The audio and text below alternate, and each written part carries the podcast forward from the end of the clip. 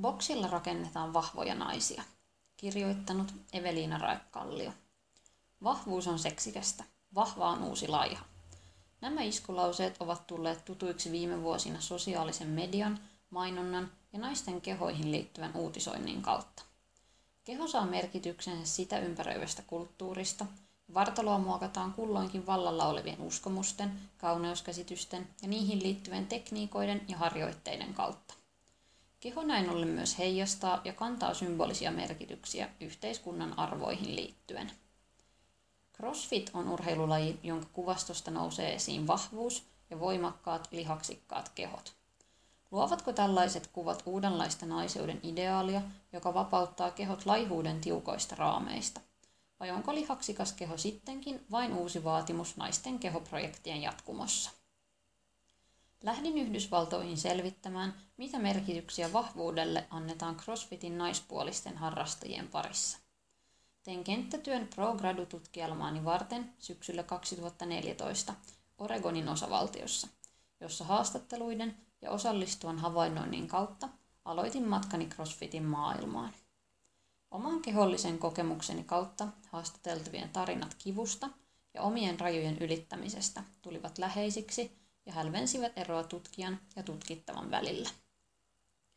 Mikä ihmeen CrossFit?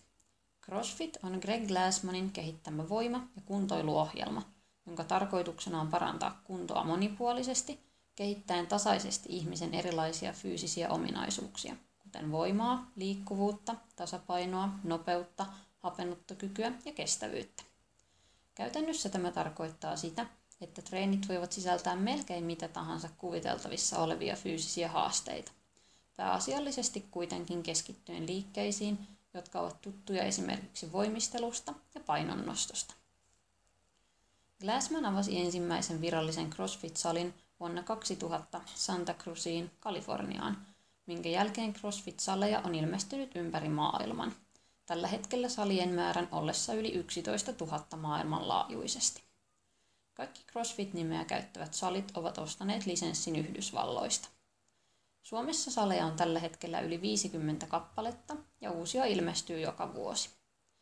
CrossFitista on tullut monelle harrastajalle elämäntapa, jonka vaikutuksen voi nähdä yltävän aina heidän ruokailutottumuksistaan jopa läheisimpiin ystävyyssuhteisiin saakka. CrossFitin suosion uskotaan liittyvän siihen, että se kannustaa harrastajia yhteisöllisyyteen – Yhteisöllisyys pohjautuu yhdessä treenaamiseen, mutta sitä rakennetaan myös sosiaalisessa mediassa jakamalla kokemuksia, tarinoita ja tietoa liittyen CrossFit-harjoitteluun. CrossFit on alun perin ollut ammattisotilaiden, palomiesten ja poliisien suosima treenimetodi, mutta ilmiön kasvaessa se on saavuttanut suurta suosiota keskiluokkaisten, usein istumatyötä tekevien naisten ja miesten parissa. Tutkimukseeni haastattelemani naiset eivät olleet harrastaneet ammattimaista urheilua, vaan heidän lajihistoriansa ennen CrossFitin aloittamista sisälsi kuntosaliharjoittelua, joogaa ja erilaisia ohjattuja ryhmäliikuntatunteja. CrossFittaina heitä kaikkia yhdisti se, millaisen muutoksen he olivat kokeneet identiteetissään siirtyessään perinteiseltä kuntosalilta boksille. Kivun kautta muutokseen – CrossFit-saleja kutsutaan bokseiksi siitä syystä, että ne ovat minimalistisin välinein varustettuja laatikkomaisia tiloja. Haastattelemani naiset kuvasivat ensimmäistä boksilla käyntiään pelottavaksi kokemukseksi. CrossFit-treenit, joita kutsutaan vodeiksi, englanniksi workout of the day, ovat rankkoja. Vaikka kaikki harjoitukset ovat muokattavissa niin, että jokainen työskentelee omalla tasollaan, harjoitus tehdään usein oman jaksamisen äärirajoilla. Naiset tottuivat kuitenkin nopeasti vodien intensiteettiin ja alkoivat kokea pystyvänsä toimimaan omalla epämukavuusalueellaan. Tämä epämukavuusalueella vieraileminen yhä uudestaan päivittäisten treenien kautta nousikin haastatteluissa esiin tärkeimpänä elementtinä vahvuuden rakentamisessa. Mä tiesin, että selviydyn siitä. En tiennyt kauanko mulla siihen menee, mutta tiesin, että pystyisin. Enkä aikonut lopettaa ennen kuin olin saanut sen tehtyä vaikka se oli todella haastavaa. Se oli todella vaikeaa minulle, mutta täällä ei luovuteta. Näin yksi haastateltavistani Lauren kuvailee tuntemuksiaan päivän treenistä. CrossFit-harjoituksissa luovuttaminen ei ole vaihtoehto. Itsestä tulee tarkkailun kohde ja kipu ja kärsimys ovat toissijaista. Henkisen vahvuuden avulla harjoitus viedään loppuun, vaikka keho huutaisi lepoa. Mielen kontrolloiminen on ehdotonta suorituksen loppuun saattamiseksi, ja oman kehon ja mielen rajojen ylittämisestä tulee osa päivittäistä harjoitusta. Crossfittia harrastavat naiset kokivat muuttuneensa crossfit-harjoittelun kautta itsevarmemmiksi.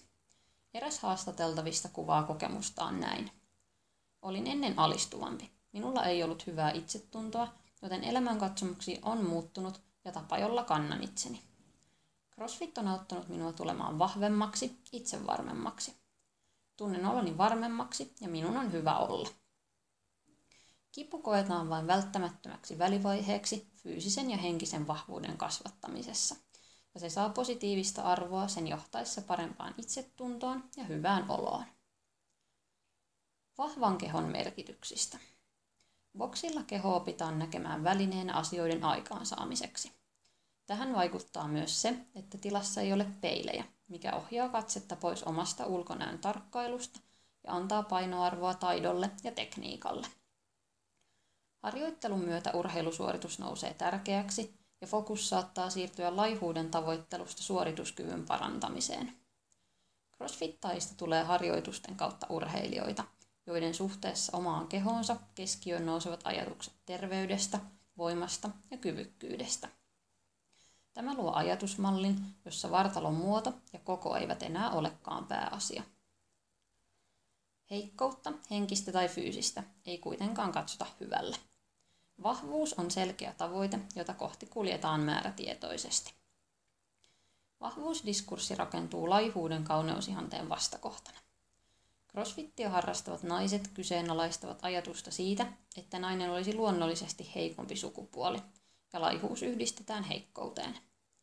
Kauneusihanteeksi nousevat CrossFit-harrastajien parissa vahvuus, luonnollisuus ja terveellisyys sekä kehot, joista heijastuu määrätietoisuuden ja itsenäisyyden symboliikka. Ruumiin pinta on kulttuurinen teksti, joka symboloi yksilöiden asemaa yhteiskunnassa, ja urheilullisesta kehosta on länsimaisessa kulttuurissa tullut statussymboli. Antropologian klassisissa tutkimuksissa yksilöiden siirtyminen statuksista toisiin on tapahtunut ruumiillisten transformaatioiden, kuten initiaatioriittien kautta. Myös CrossFit-harjoittelu voidaan nähdä tällaisena rituaalina, jossa yhteisöllisen kivun ja kärsimyksen kokemuksen kautta kehon muuttuminen elinvoimaisuutta, kyvykkyyttä ja kontrollia symboloivaksi kehoksi uusintaa yhteiskunnan arvoja ja rakenteita. Ajatus kyvykkäästä vahvasta kehosta liittyy ajatukseen terveydestä. Crossfittajia kannustetaan erilaisiin käytänteisiin ja harjoitteisiin terveyden saavuttamiseksi. CrossFit on harjoitus, jossa tavoitteena on kehon koko potentiaalin käyttöön ottaminen. Nykyyhteiskunnassa oman potentiaalin käyttöönotto on saanut moraalista arvoa ja vapaa-ajan valinnat perustuvat tämän tavoitteen toteuttamiseen. Vapaa-ajalla tehdään töitä sen eteen, että tullaan paremmiksi, sillä minuus ja keho nähdään muokattavina ja niiden rakentaminen otetaan vakavasti. Tehokkuus ja tuottavuus, kontrolli ja kuri ovat uusliberaalin kulttuurin mantroja, jotka vaikuttavat CrossFitin kaltaisten ilmiöiden suosioon. Länsimainen ajattelu pitää sisällään työmoraalin ja tehokkuuden vaatimuksen ja sen vastakohtana nautinnon ja vapauden ideaalit. Ristiriita näiden välillä aiheuttaa ihmisissä ahdistusta ja he pyrkivät tasapainoon ottamalla käyttöön erilaisia terveysrituaaleja. Voiman tunne on vapauttavaa. Vahvuus ja siihen liittyvät harjoitteet ovat täynnä normeja, arvoja ja merkityksiä, joiden sisäistäminen auttaa itsenäisen ja kyvykkään itsen rakentamisen projektissa. Henkinen ja fyysinen vahvuus voidaan nähdä vaatimuksina, joiden saavuttamiseksi keho on laitettava töihin vapaa-ajalla kovan harjoittelun ja kurinalaisuuden kautta. Haastattelemani naispuoliset crossfittajat kuitenkin palaavat treeneihin yhä uudelleen – sillä he eivät koe näitä vaatimuksia raskaina tai rajoittavina. Vodin rituaalinen suorittaminen antaa naisille tunteen kasvaneesta voimasta, sen mahdollistaessa kehollisen kokemuksen päälaelleen kääntymisen. Heikkouden vaihtuessa vahvuudeksi, epävarmuuden itsevarmuudeksi ja kykenemättömyyden kyvykkyydeksi. Näiden kokemusten jatkuessa myös boksin ulkopuolelle jokapäiväiseen elämään nousee päällimmäiseksi tunteeksi, Laurenin sanoin. Mä voin tehdä ihan mitä vaan. Modernissa antropologiassa erilaisten urheilulajien ja kehollisten harjoitteiden tutkimukset ovat nousseet tärkeiksi aiheiksi niihin liittyvien kulttuuristen merkitysten vuoksi. Urheilu ja kehon muokkaus herättävät ihmisissä voimakkaita tunteita, ajallista panostusta sekä henkilökohtaista sitoutumista ja velvoitteita. Keskiössä näissä ilmiöissä on itsen rakentamisen projekti, jolla haetaan tasapainoa eletyn kokemuksen sirpaleisuuteen. CrossFitin suosion kasvu Suomessa kertookin muuttuvista ruumiiseen kohdistuista odotuksista ja ihanteista ja siitä, miten näihin vaatimuksiin sopeudutaan ja vastataan. Evelina Raekallio on Helsingin yliopistossa maisteriopintojaan viimeistelevä sosiaali- ja kulttuuriantropologian opiskelija. Hänen pro-gradutyönsä käsittelee naisten crossfit-harjoittelua Yhdysvalloissa. Kolmen haastatteluissa esiin tulleen teeman vahvuuden, terveyden ja yhteisöllisyyden kautta. Evelina on kiinnostunut kehollisen kokemuksen ja poliittisten valtarakenteiden suhteesta, urheilusta ja kehon symboliikasta. Lukijana toimi Bea Bergholm.